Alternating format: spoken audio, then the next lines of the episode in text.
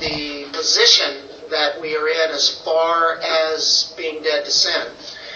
And we have come to life, new life. And the power of sin is broken. The penalty of sin has been paid. And then somebody, like maybe one of us, might ask, how can I believe that? How can I believe that? Because the power of sin does not seem to be broken in my life. It seems like I'm always battling with sin.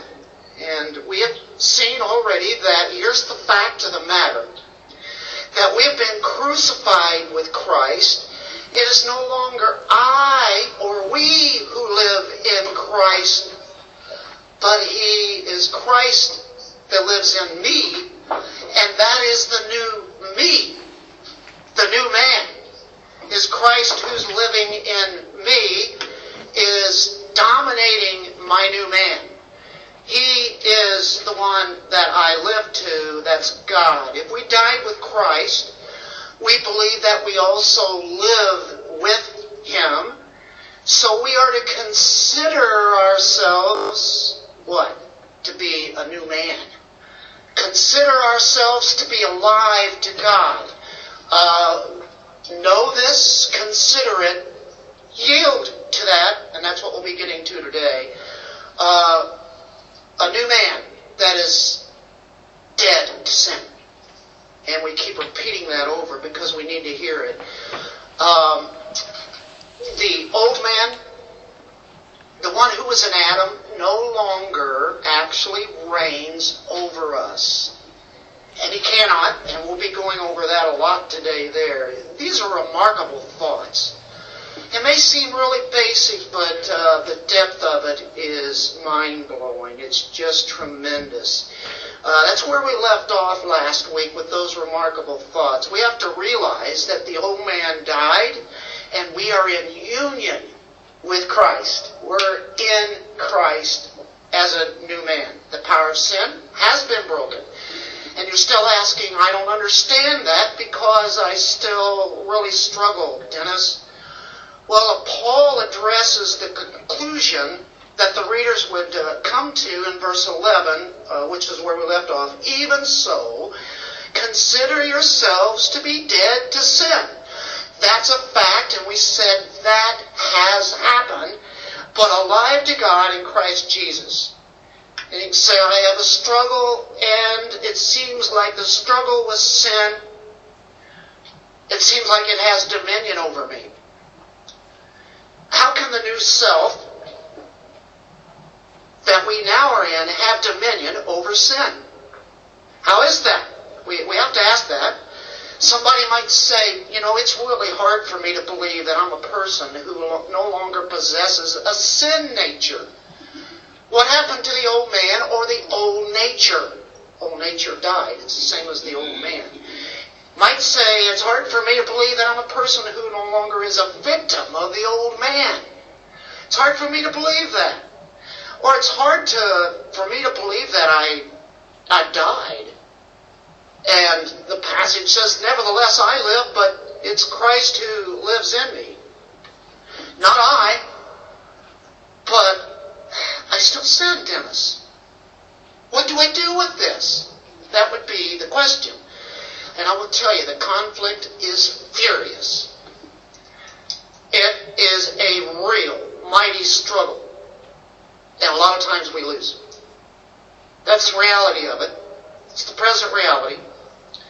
We don't lose all the time, but sometimes we do. And it makes us wonder how can this kind of passage be so? How can I believe that? Well, when you read this and you understand this, chapter 5, 6, 7, and 8, go on and on, but those are passages that deal with the reality. And uh, Paul spent some time building this up in chapter 5, the old man, the new man, Adam in Christ. And now he's come to a great conclusion of it all after five and a half chapters, we have dealt really with doctrine, theology. It's something that is real, but it really doesn't include us. You see, there is monergism where God does it all. So in salvation, mono means one. Monergism, mono, God, God alone, right? You remember those phonograph record players that used to be called uh, not stereo, but mono, monographs? Can you believe that? They did. They weren't in stereo. Then stereo came out. That's that would be kind of like a synergism. Synergism is where we work with God, but in salvation and everything that has happened, He's done it all. That's your great doctrinal word for the day, monergism. By the way, I dare you to go on internet and look up monergism.com. Monergism.com, and they have just amazing uh, material there by some of the greatest writers, preachers ever. Uh, the old, the dead, the ones that are still preaching, teaching. Uh, great stuff there in their audios, their books, videos, you name it. It's fantastic what is opened up to us there. So, uh, I will tell you what we have learned so far is objective truth. No matter how much you feel it or experience it, which it seems way beyond that, and it is, it's great theology, it's absolute truth. Whether you feel it or not, doesn't matter. We now enter, though, into the practical realm, which we have not been we have not been into what would be called uh, something that deals with the practical or sanctification. We're going to deal with sanctification today, along with doctrinal theology and how it's applied. How do you apply this great high theology that we've been reading and studying for five and a half chapters, or actually I guess you could say, yeah, we're getting close to the end of chapter 6, almost six chapters. Uh, there's two extremes, of course, how we look at this. One can be very doctrinal, and I've got a feeling probably some might think that that's all we are, and it's all dealing with theology and the brain, and uh, it's all something about thinking. It's all dealing with the intellect. And that is not why Scripture is given to us just to have intellectual reasoning, but it's to be able to take this doctrine first and then apply it to our lives, to actually use it to live it. So it's not just about doctrine, it is now about, okay, how can I live this that has been given to me, right? How does this mean to me? Always, there's doctrine first before God tells you, do this. Because you can't do this unless you are in the position of doctrine. So uh, there is the problem, though, with doctrine only. Uh, if you're into just practice itself, then the doctrine means nothing, and that's really what a lot of Christians will say today the Bible doesn't mean anything to me, and then I have to question if they really are a Christian then. It's what I get out of it and how I can live this. Uh, well, living is important, but you're not going to be able to live the Christian life if you don't know this doc. What is doctrine? It means teachings. Teachings of who? Teachings about God, about Christ. If you have that, now you can live this. And that's the idea. Now, in verses 12 through 14, which is where we're at today, there is a logical sequence. We have studied chapter 6, 1 through 11. It's shown us our position as previous verses have done. And what it does say is this it's impossible that sin should reign in you. Did you hear that? It's impossible. You can say, uh oh, I'm in trouble.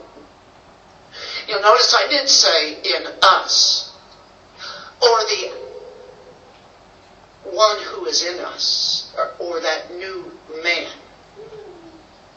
I'll clarify that a little bit further, but What is possible, though, is that sin can reign in our mortal bodies. That's where it's at. That's where our problem is, is at. The exhortation here to us is that sin must not be allowed to reign where? In our mortal bodies. We have a new man. Sin doesn't reign over him, but sin does reign in these bodies.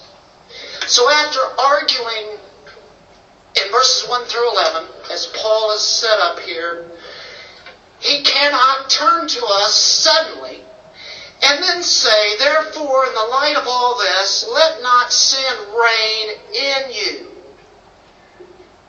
And it seems like that's what is being said, but if you read it carefully, it is not sin reigning in us.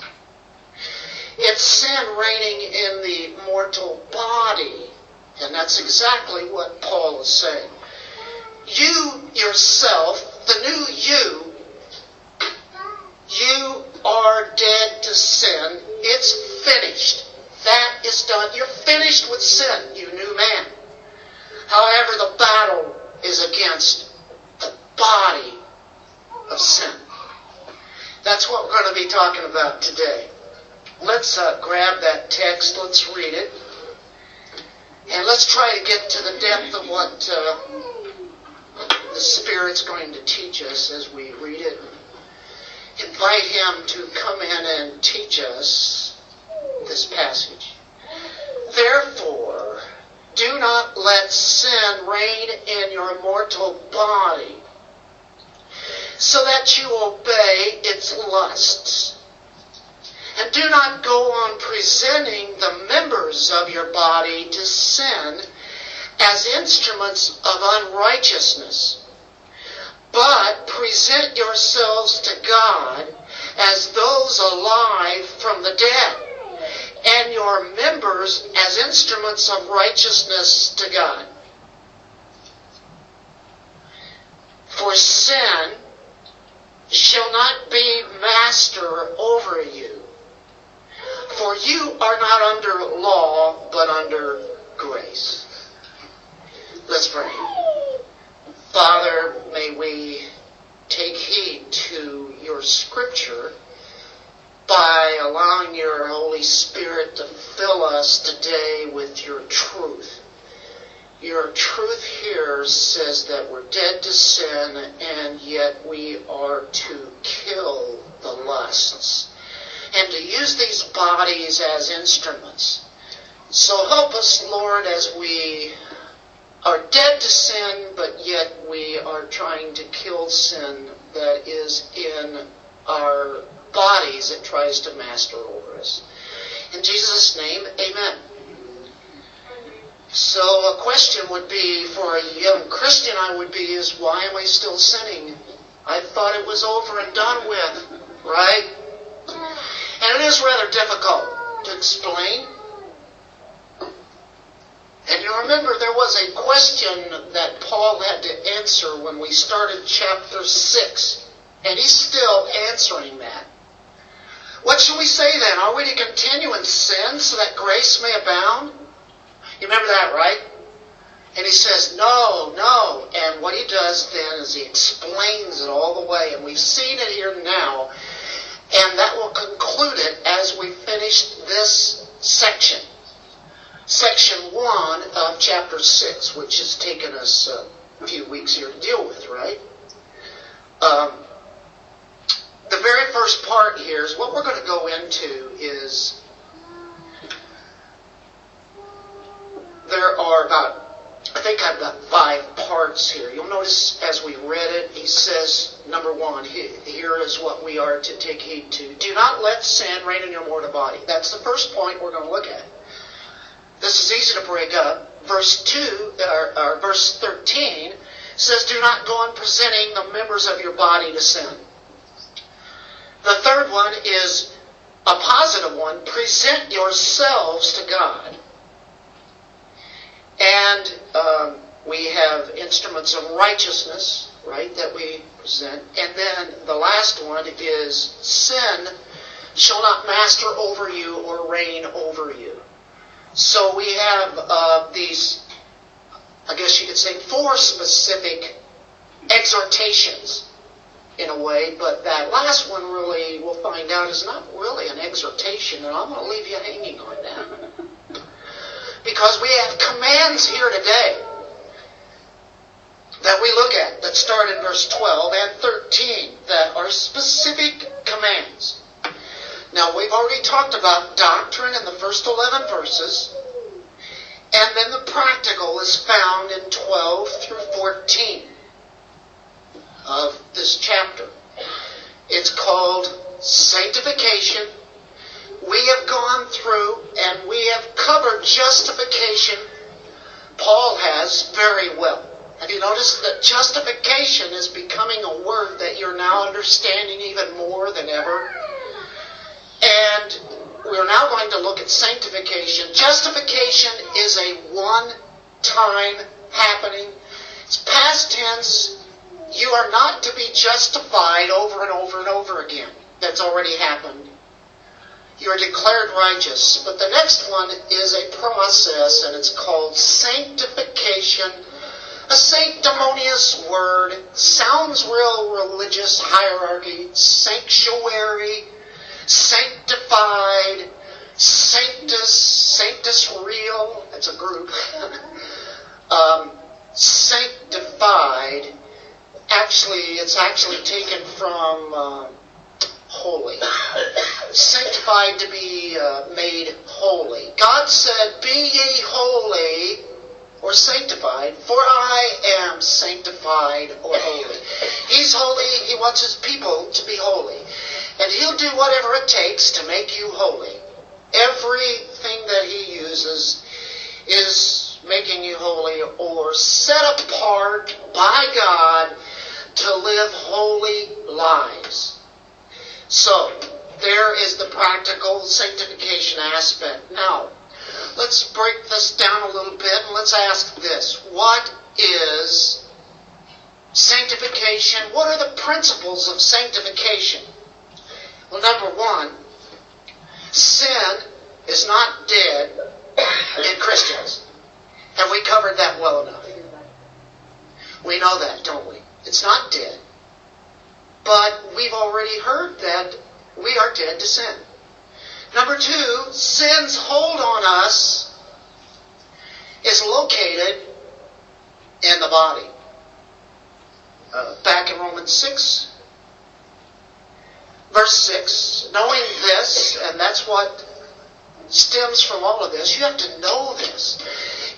This down. Understand this that our old self was crucified with him in order that our body of sin might be dealt with. So that we'd be no longer slaves to sin. Uh, sin's hold on us is in the body. Number three, sin can not only be in the body, but it can reign in our bodies to rule. Uh, basileia, it's dealing with king, kingdoms, that kind of thing. That's that's the root word of that. Um, sin can reign. It it can dominate in our bodies. But I do want to come back on the other side. It cannot dominate in the new man. But it can dominate in this flesh, in this body. That's three of them. That's principles of sanctification. These are important to know. A fourth one is that sin does not need to reign. So we're saying it's raining and say, what can I do about it? Just let it go and do its thing, right? No, it doesn't have to, you don't have to sin. It doesn't have to reign. And that's where uh, Augustine came in with the thought of posse, which is possibility, possible. Non is not, right? None. Posse non peccare, which deals with sin. So what do we have there? The possibility to not sin. Before we came to Christ, we did not have that. What a difference was made whenever you became a believer in Christ. You now have the possibility to not sin. Uh, on the other hand, we have an alternative. We have the possibility to sin. We have both now. Before we became a Christian, there was only one. You just sin all the time. That's all you are. That's your nature.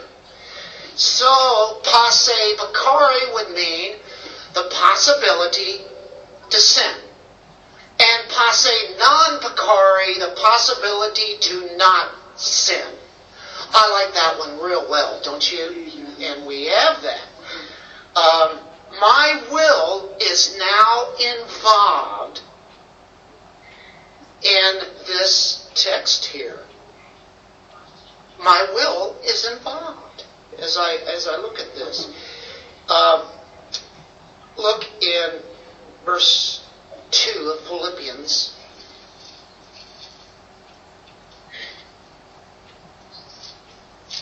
Twelve and thirteen. See, before we came to Christ, we had uh, people will say free will. Well, the free will is to do what your inclinations and what is natural to you. So you will do those things to satisfy the flesh. You do it. You do it all the time. And there's sin after sin after sin. It's your whole nature, right? Mm-hmm. That's the only free will you have to continue in the nature that you're in. But if you have a new nature, you've been set free, and now you have a free will to choose things that are right and wrong. You can do right, whereas before you couldn't, and now you can. Your inclination now is what your new man is, your new nature. Now Philippians 2:12 says this. So then, my beloved, just as you have always obeyed, not as in my presence only, but now much more in my absence. Work out your salvation with fear and trembling, God who is at work in you, both to will and to work for His good pleasure. You know what God's will is? Your sanctification. And we'll probably read that in a moment. First Thessalonians uh, talks about that. Talks about God's will. Here's God's will: your sanctification. You're being set apart to be made holy. Uh, his good pleasure, both to will and work for His good pleasure. His good pleasure only comes to the surface, is seen, as your will is activated in accord with His. That's by John MacArthur. I'm going to say that again. His good pleasure only comes to surface as your will is activated in accord with His will. And the more and more you know what His will is, you want to do His will. How many Christians do you know? I don't want to do God's will. Would you question their salvation and say, I don't want to do His will? I don't care. I would say that that person needs to examine themselves to see if they're in the faith. Because a true Christian does want to do his God's will, but there's a lot of times when he really battles it. And Romans 7 really gets into the depth of that. And we'll probably cover just a little bit of that. But did you get Philippians 2? God works in us. And what do we do? We work it out. You notice for salvation, we didn't do anything. It was all Him, monergism. After we're saved, it's now synergism. We are working it out, what He has worked in us. We're working with Him. We're working with His Spirit to do His will. Our will becomes His will. Did you like that?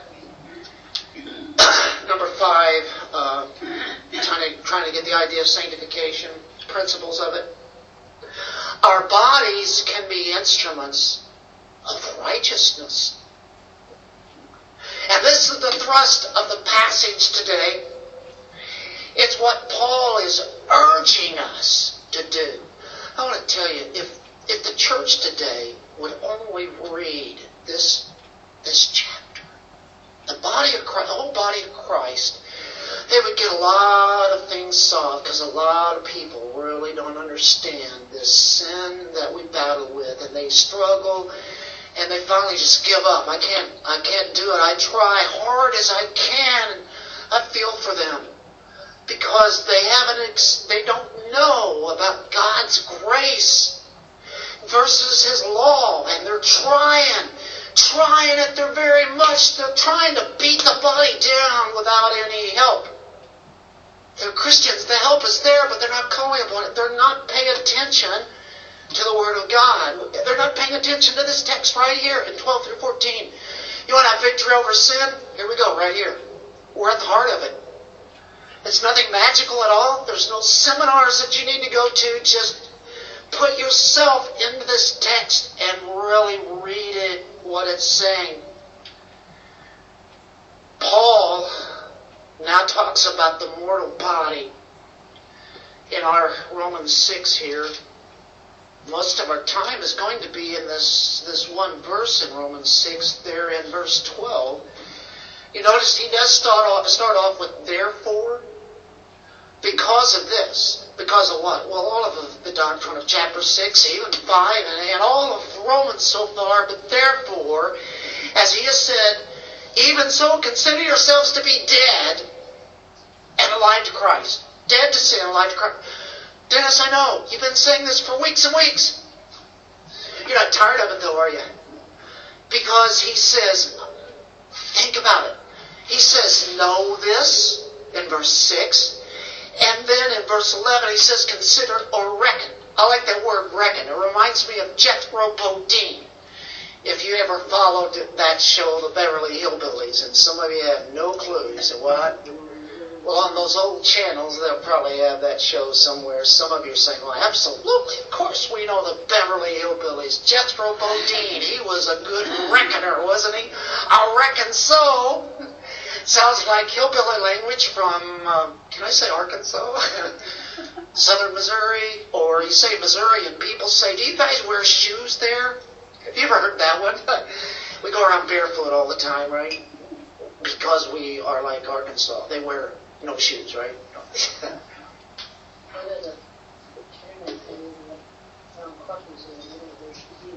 Uh-oh. Uh-oh. Now we're getting close here. We're getting close.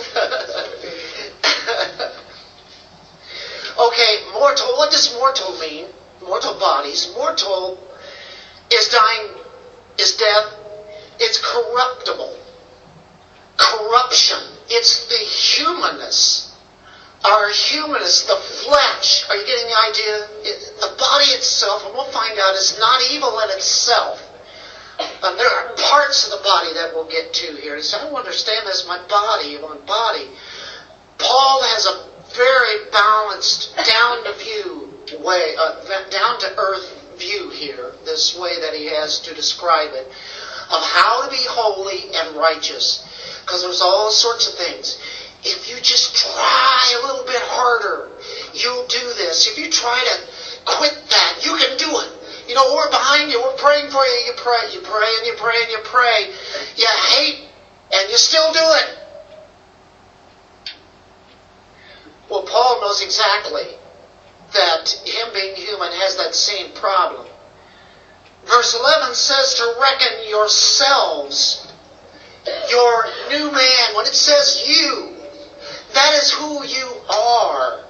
You are now in Christ. The problem is that you still have to be in this body. Uh, he, he says to reckon yourselves as dead to sin, alive to Christ. Now he tells us how to give the expression to this reckon yourselves, reckon ourselves to this principle. Are you getting it? Does it make sense? He's going to tell us how to do this. It's by what we do with our bodies. Well, what does this mean? Well, the answer comes by, back up into verse 11, considering. Or verse 6, knowing. And he's going to get into that next word, yield, in our text here today. No. What's the next one? Reckon or consider. And then yield. That's that's where we're at. So what does it mean? Well, the answer comes by considering the body's parts. What?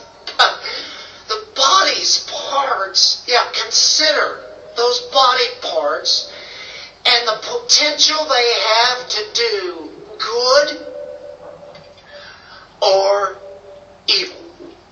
Consider that. Your body, you're always making a choice. It's your will to do such and such a thing, and it's going to take body parts to make it happen. So somebody ever ask you, well, how do I stop sinning? Or take them to this text. I can't think of any better place to be than what right here. This is so practical. So, he, you know what he's saying here in verse 12? Therefore, do not let sin reign in your mortal body so that you obey its lust. Obey its commands, lust. It's having sinful desires, whatever that is. Any sin is lusting. I mean, it's come before you and you just, mm, you just can't hardly pass that temptation down. A piece of chocolate cake comes up. And man, is it hard to pass that up, unless, of course, you are allergic to chocolate. And then again, you may even want it more than ever, but you can't eat it because, and some of us here don't like chocolate. So just take it. there are actually people in our congregation that actually do not like chocolate. So that's where my example just breaks off. But you get the idea, right? There are other things that I could mention, and I am not going to do that right now. We, who knows? Just think of the sin that you have to deal with and think about it. Think about, consider, consider about using that body rightly at that time. Your hands rightly, right? So, it says that we have to deal with it, doesn't it? Do not let sin reign in your mortal bodies. He's not saying do not let sin reign in you. Do not let sin reign in your mortal bodies. Uh, if we expose all the entertainment, all the different avenues that are out there that tempt us, if we expose the sin and everything, our body, if we expose that to temptation, you're in trouble. Well, we're saying, you know where you have trouble with the sin at, and James tells us that. We all have our own battles, our own particular sins. A lot of us are alike in certain areas, and a lot of other areas, I don't have any trouble with that. Never had? Okay. Uh, like alcohol. I don't battle with alcohol at all. I never really wanted it. I why should I want something that I don't want?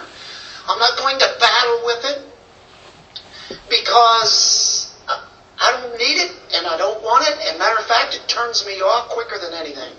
I hate the smell of it. To me, there's nothing good about it. I don't want it. But there are others who really have a taste for it. And they'll do whatever they can to get it. But yet when it, they say, I gotta stop, I know it. It's destroying me physically. I'm going to die. My liver is going to destroy me and, and we go on and on. There are physical things with it, and it just destroys your life and people's lives around you, and it just goes on and on. It never quits. It just keeps on giving consequences. But why do I say that? I'm, I'm saying you have your own particular sin, and it's a, stop it. Your mind says, "I want, you know, I need to be renewed here," and uh, I know that I'm supposed, I can actually have control over this. I have the power to beat this. I really do. And it has a potential for evil, but it can be stopped. So what we're going to do is look in Romans 6, 19 for a moment. Remember this. Don't let your body control your new man, is what the idea is. Look in verse 19. I am speaking in human terms. I'm putting it down on the lower shelf here because of the weakness of your flesh. This is deep, but I'm going to bring it down to where you can understand it. Because of the weakness of your flesh. For just as you presented your members as slaves to impurity and to lawlessness, resulting in further lawlessness, so now present your members, your members that's body parts. As slaves to righteousness. Resulting in what? Sanctification. He uses that word in holiness. It results in your members. Keep we're going to associate with members and body and show that it's the same. The flesh. The old man.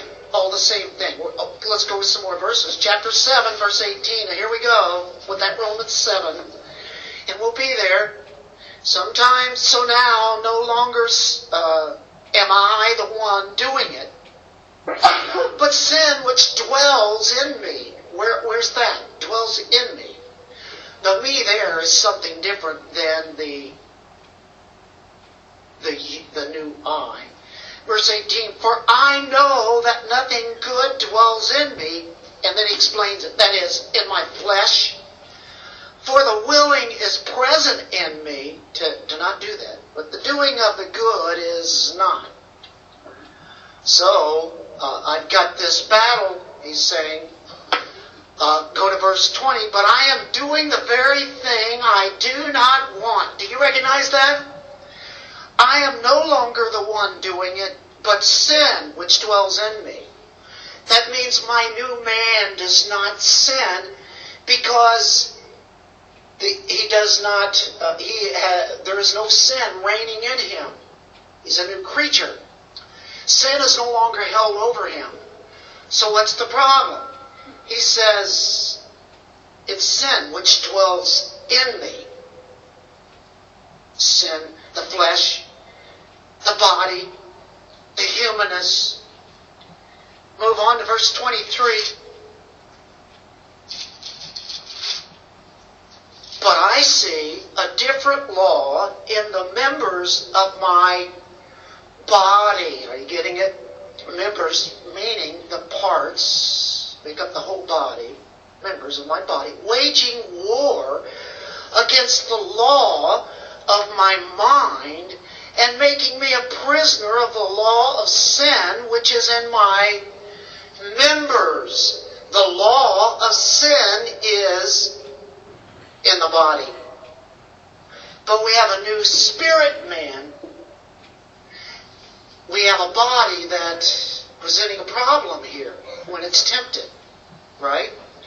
What we're going to do is go to 1 Corinthians 9 27. It's, here's where it actually gets into action. Paul says, but I discipline my body and make it my slave, so that after I have preached to others, I myself will not be disqualified. He says, I discipline my body. Uh, in there, he's been talking about competing in the games. In verse 25, exercising self control in all things. In verse 24, he says, Don't you know that I run a race? We all run this race. We want to win the, win the prize. He says, Run to win. Win in this Christian life. Don't you want victory in the Christian life, right? And Paul says there, I compete in the games like the Olympics, right? Uh, to get a, a perishable wreath. It'll die. It was made of, you know, it was woven. It was like plants, what whatever, you know, leaves. That they would die. They, they perish. But we have an imperishable one. It will not perish. Therefore, I run in such a way as not without aim. I box in such a way as not beating the air, just but you want a box to be able to able to hit what you're after, right? And what does he do? I discipline myself physically to do that whenever I'm if I'm an Olympian and I'm training, I want if I want to win, I better take this seriously. I saw something like that this week, I believe, on uh, I believe Facebook. It's about disciplining. Uh, if you work out, if you're an athlete, right? Discipline your body. You really have to do that to be in shape to compete, to take it seriously. Paul takes it to the spiritual sense, and I beat my body down. Now, it's not that he's, you know, boom, boom, you know, pummeling himself, making bruises all over his body. Uh, he has enough people already doing that to him every time he goes to the next town.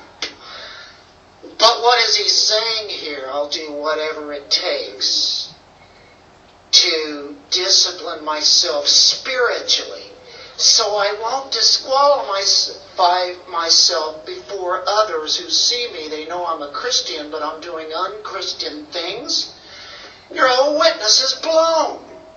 And maybe for the rest of somebody's life, they might be destroyed by the fact they saw you do something that was not a Christian, and you go around with the mouth saying how much you're a Christian and witnessing about him, and you blow it and it really messes it up. It starts with the people in your family, in your church. Boy, it affects everybody there, all the little kids. Whenever there's been sin by somebody and somebody continues, the little the, the kids ask, "What what's wrong?" It's a shame that that happens. And the adults are saying, "What's wrong with that person?" We don't like that, do we? We hate that kind of thing. And we don't want to destroy anybody's lives because of my sin, right? So it says here he doesn't want to be disqualified, he disciplines. And that's what Paul did. That's how he battled the sin. Well, what did he do to do that? He said, well, there's something that you can do. People say, what can I do? I've tried everything. Well, try Scripture. Have you tried Scripture? What does it say in Romans 12, 1 and 2? Everybody want to take a measure of that? Therefore, after 11 chapters of doctrine, we really get into sanctification, we're just getting a glimpse of it where we're at now in chapter 6. Chapter 12 starts the sanctification section huge. Therefore, I urge you, brethren, by the mercies of God, to do what?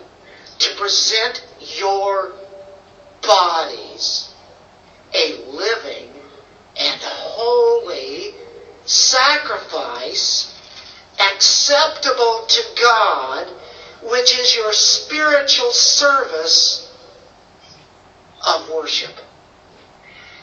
We don't present the oxen, the calves, the lambs anymore to God, do we? See, he, Christ presented himself at the cross. But today we present ourselves to Christ. We present everything. We present our bodies to Him so that we, it can be acceptable to Him for worship. We used our bodies this morning and we're using them right now. You know that? To worship God. Do you know when you're reading the Bible, like right now, that you're worshiping God? And did you know He accepts that? Did you know He's pleased with that? He loves it when we seek after His will and His truth in the Bible. Look at verse 2. And here's what we're getting at. Do not be conformed to this world, but be transformed. Be continually being transformed by the renewing of your mind. Why? so that you may prove what the will of God is. That you know and will do that which is good and acceptable and perfect. The will of God, when you say, oh, I know what the will of God is, it's not what I'm thinking here. It's this, and I know it because it's true and it's in Scripture. And now I want my will, so you know it, you believe it, and then you yield your body now to God's will. It's your will lining up with God's will. As He works in you, you work it out. Has that verse, those two verses come into play for you now? Is that understandable? Is that helpful? Um, we have to deal with it. What, what to do with your mind? What you ever do with your mind what your actions are going to be. How you think, and that's where it starts. It starts with the mind. Renew your mind. What you think is going to be how you act. When people behave badly, they've thought badly. Their minds, their brains. God has given us a part of the body to reason. There's an intellect there. Now, we are to fill our minds or renew our minds with a part of the body. It's our brains. It starts with there. Actions don't come out of just doing it. You know, like a reflex. Somebody hits you in the back of the knee and you go like that, you just reflect. No, the thing is, is that you think. You be thinking. If you've not been dwelling in the Word, you'll be thinking on what the culture is today and what the world offers in all the ways that can be sinful. The movies, the TV, the social media, are those bad? Not necessarily. They're just instruments. How do you use them, right? What do we do with them? If you feed your mind on those things that are not right and not biblical, watch out if you feed your mind on the Bible and you're in His truth, you know, there are times when we're in it, and then there are times when we may not be in it. It might be because time has gotten away from us. Or it might be because we put ourselves into a situation that keeps us from Scripture being around people who do not encourage Scripture, they actually make fun of it or they don't see any reason for it. And so we have to feed our mind upon God's Word. Your mind matters. If you're not in His Word, then you're going to be conformed by the world.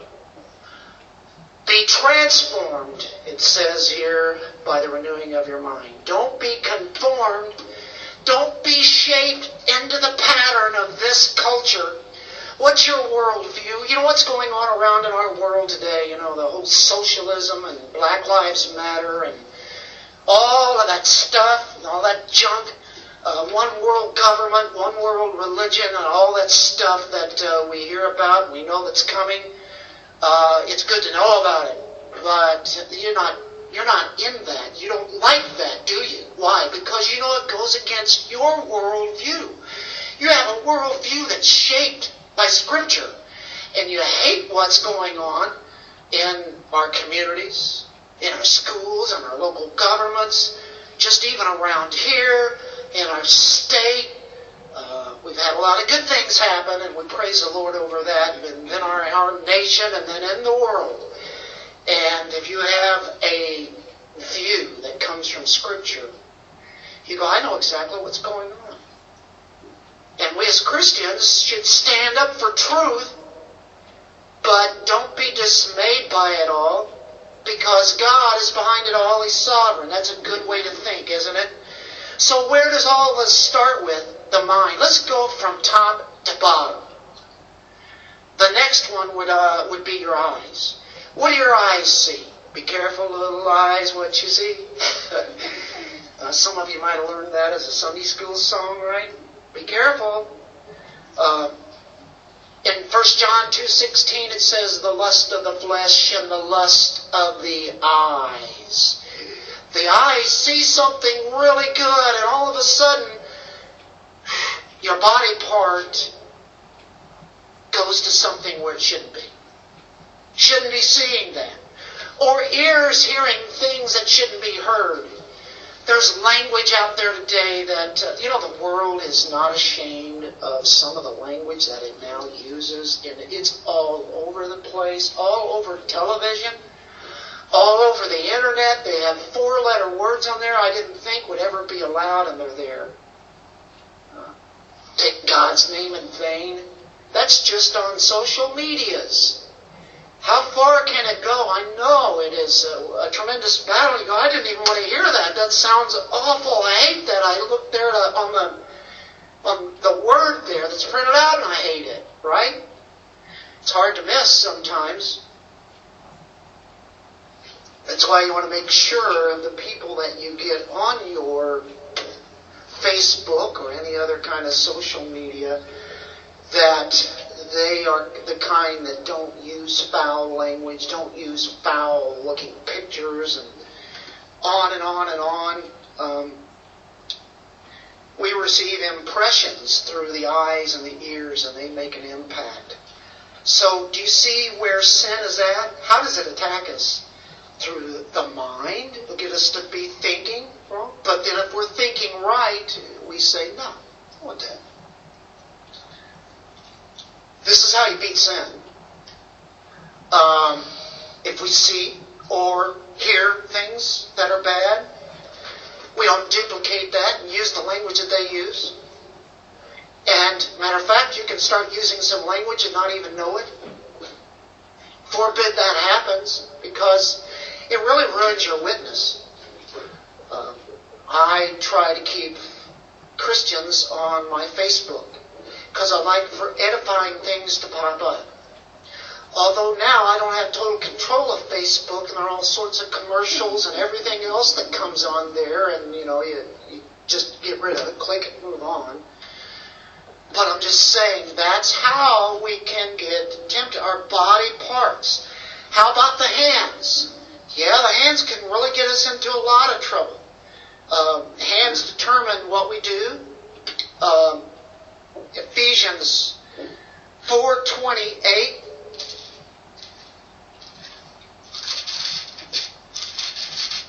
says, He who steals must steal no longer, but rather he must labor, work, performing with his own hands what is good, so that he have something to share with one who has need. So here's one who steals and he uses his hands bad.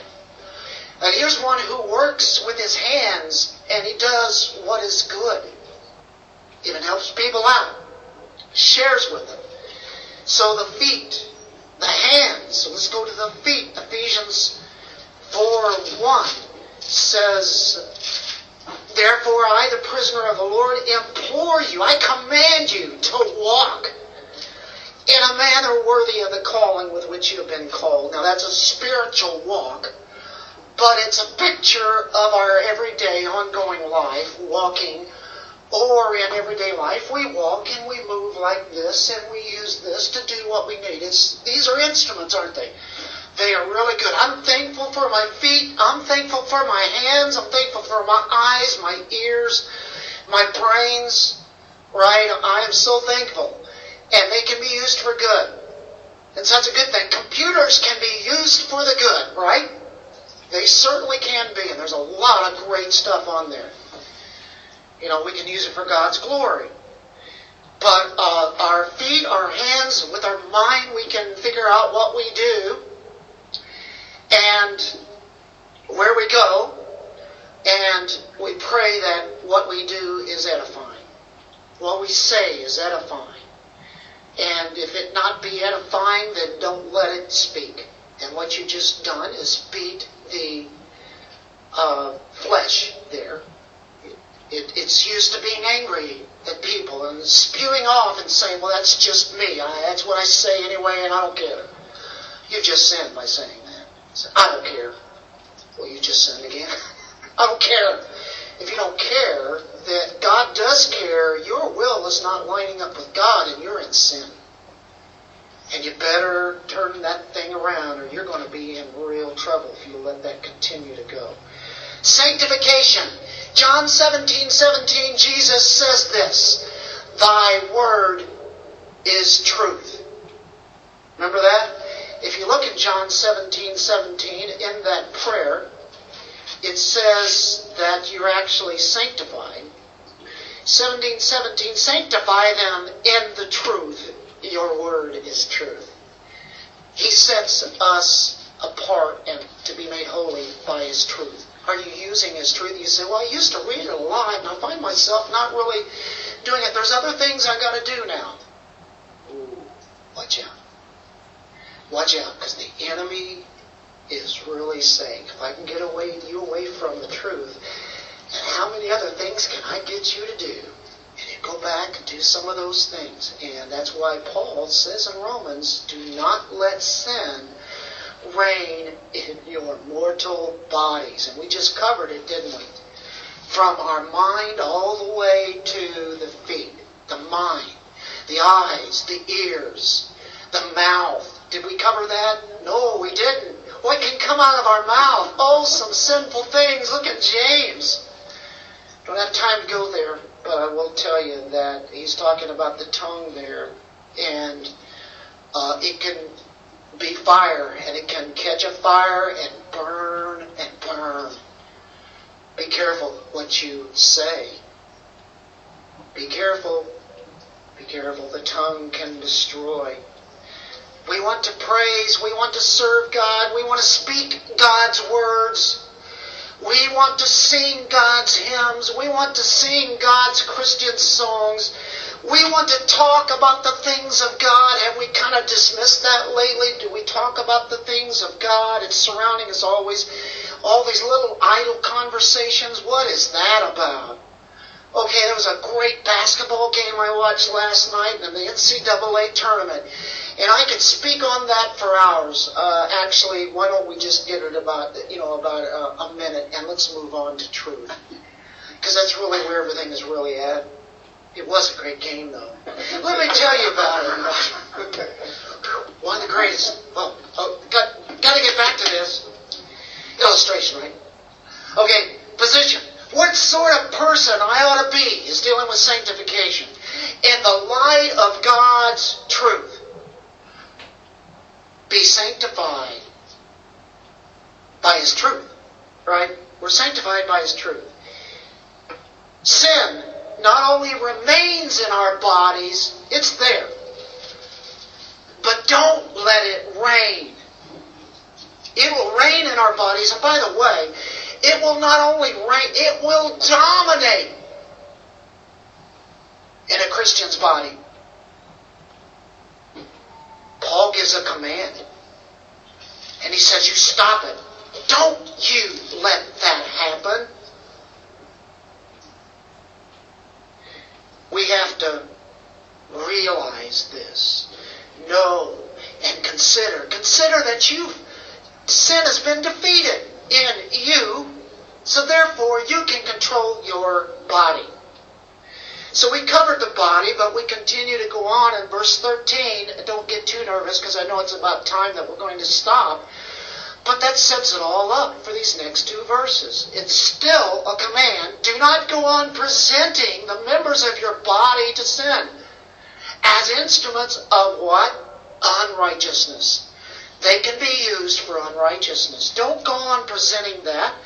Uh, the mortal body, in which that's the power, the faculties, it's the propensities that reside there.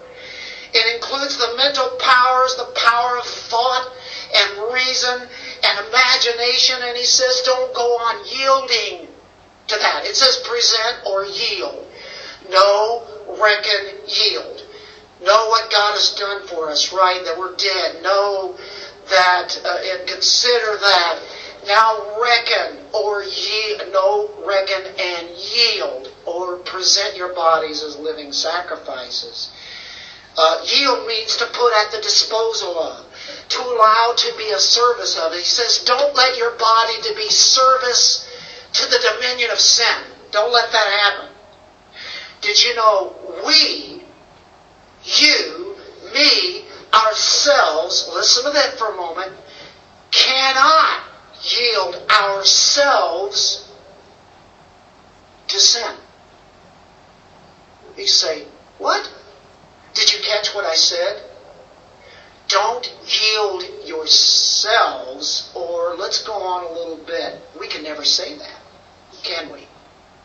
We can't say that you're under the reign of sin. You can be that, right? Um, but actually, you are in Christ. The you, the new person is in Christ.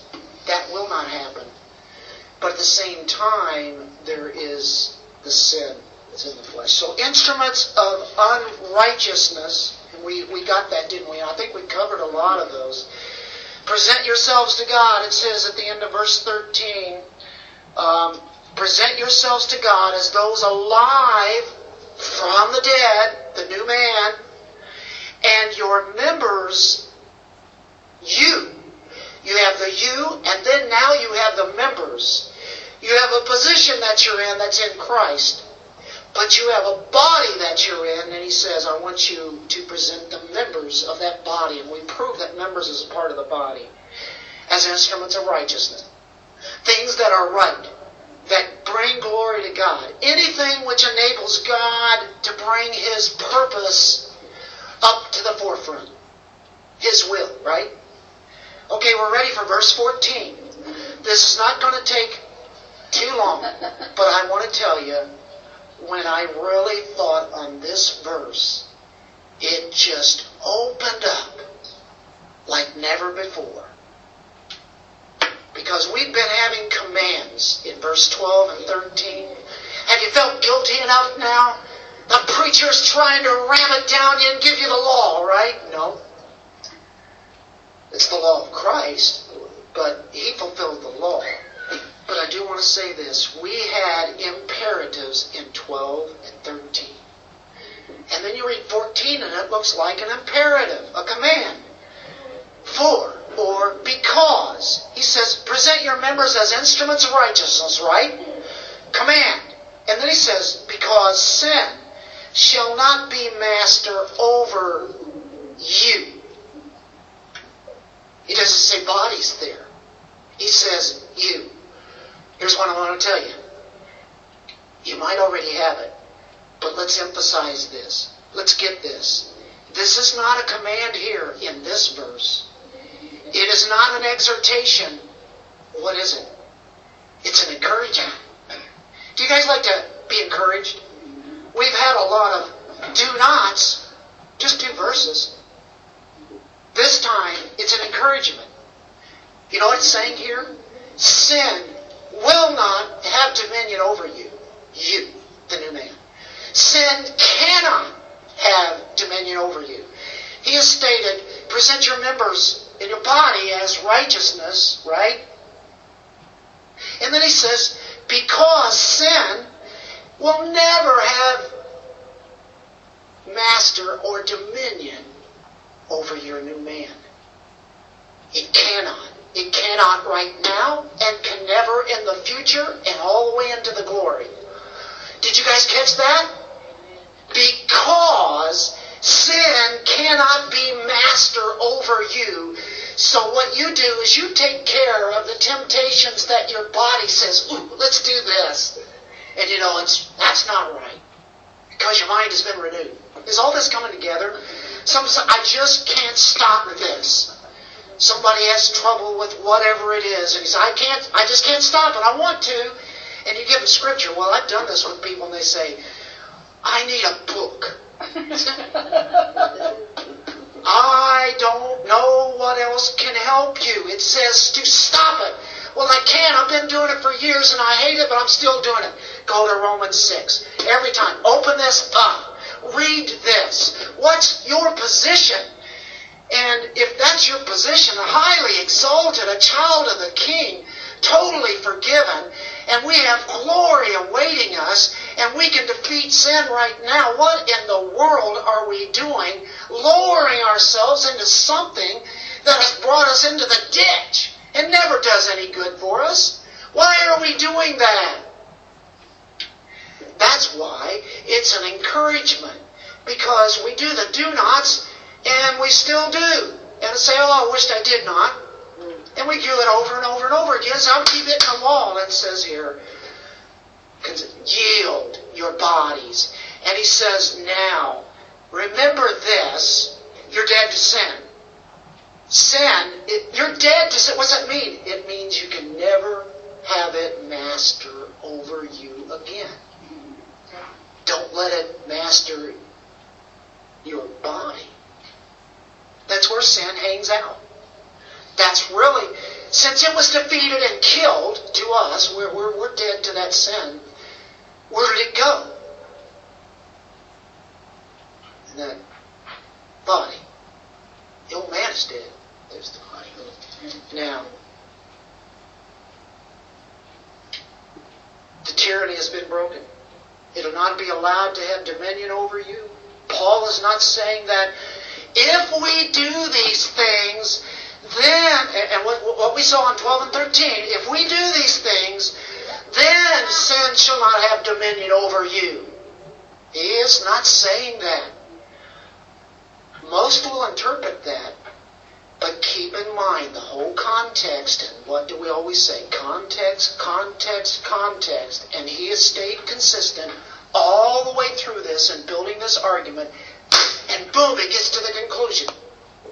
And he's saying something we already know. We already read this, but we forget. Oh, he tells me to do this. How can I beat this? Remember, sin will not have dominion over you. Why must I not yield my members to it? The answer is because sin will not have dominion over us. Paul is telling me to do these things because of what is true of me. This is important, folks. It's not a legalism that we're preaching here. We're preaching grace, but living grace. And we're talking about who I am. Remember who you are. Know it. Child of the King. Remember your position. He really tells us this sin is not going to reign over you because it will not be allowed to happen. It's impossible for it to have dominion over you if you are a Christian. And so he closes it out. For you're not under law, but you're under grace. Ah, we're either under law, and that means you're in Adam, and you're an unbeliever. Or you're under grace, or in who? Christ. Okay? The law gives us the knowledge of sin. There is no power in the law to deliver. It cannot deliver. It just shows you your sin and just makes it even worse. If you realize these truths that we have been looking at today three verses, we can see ourselves as delivered entirely. One day We'll be raised perfect. I mean, we will have perfect bodies glorified, spotless, blameless, in a glorified position. We're in a sanctified position right now. Three words define you. You, are, you have been justified. You are being sanctified right now, and you will be glorified. That's all salvation. We have been saved. We are being saved. We will be saved. Sin has no dominion over you. That struck me whenever I saw that. He's talked about the body and then he says, me. If you realize this truth, that you're under grace, sin shall not have dominion. You know, there's nothing more encouraging this than this. It's so stimulating, so encouraging, it's so uplifting.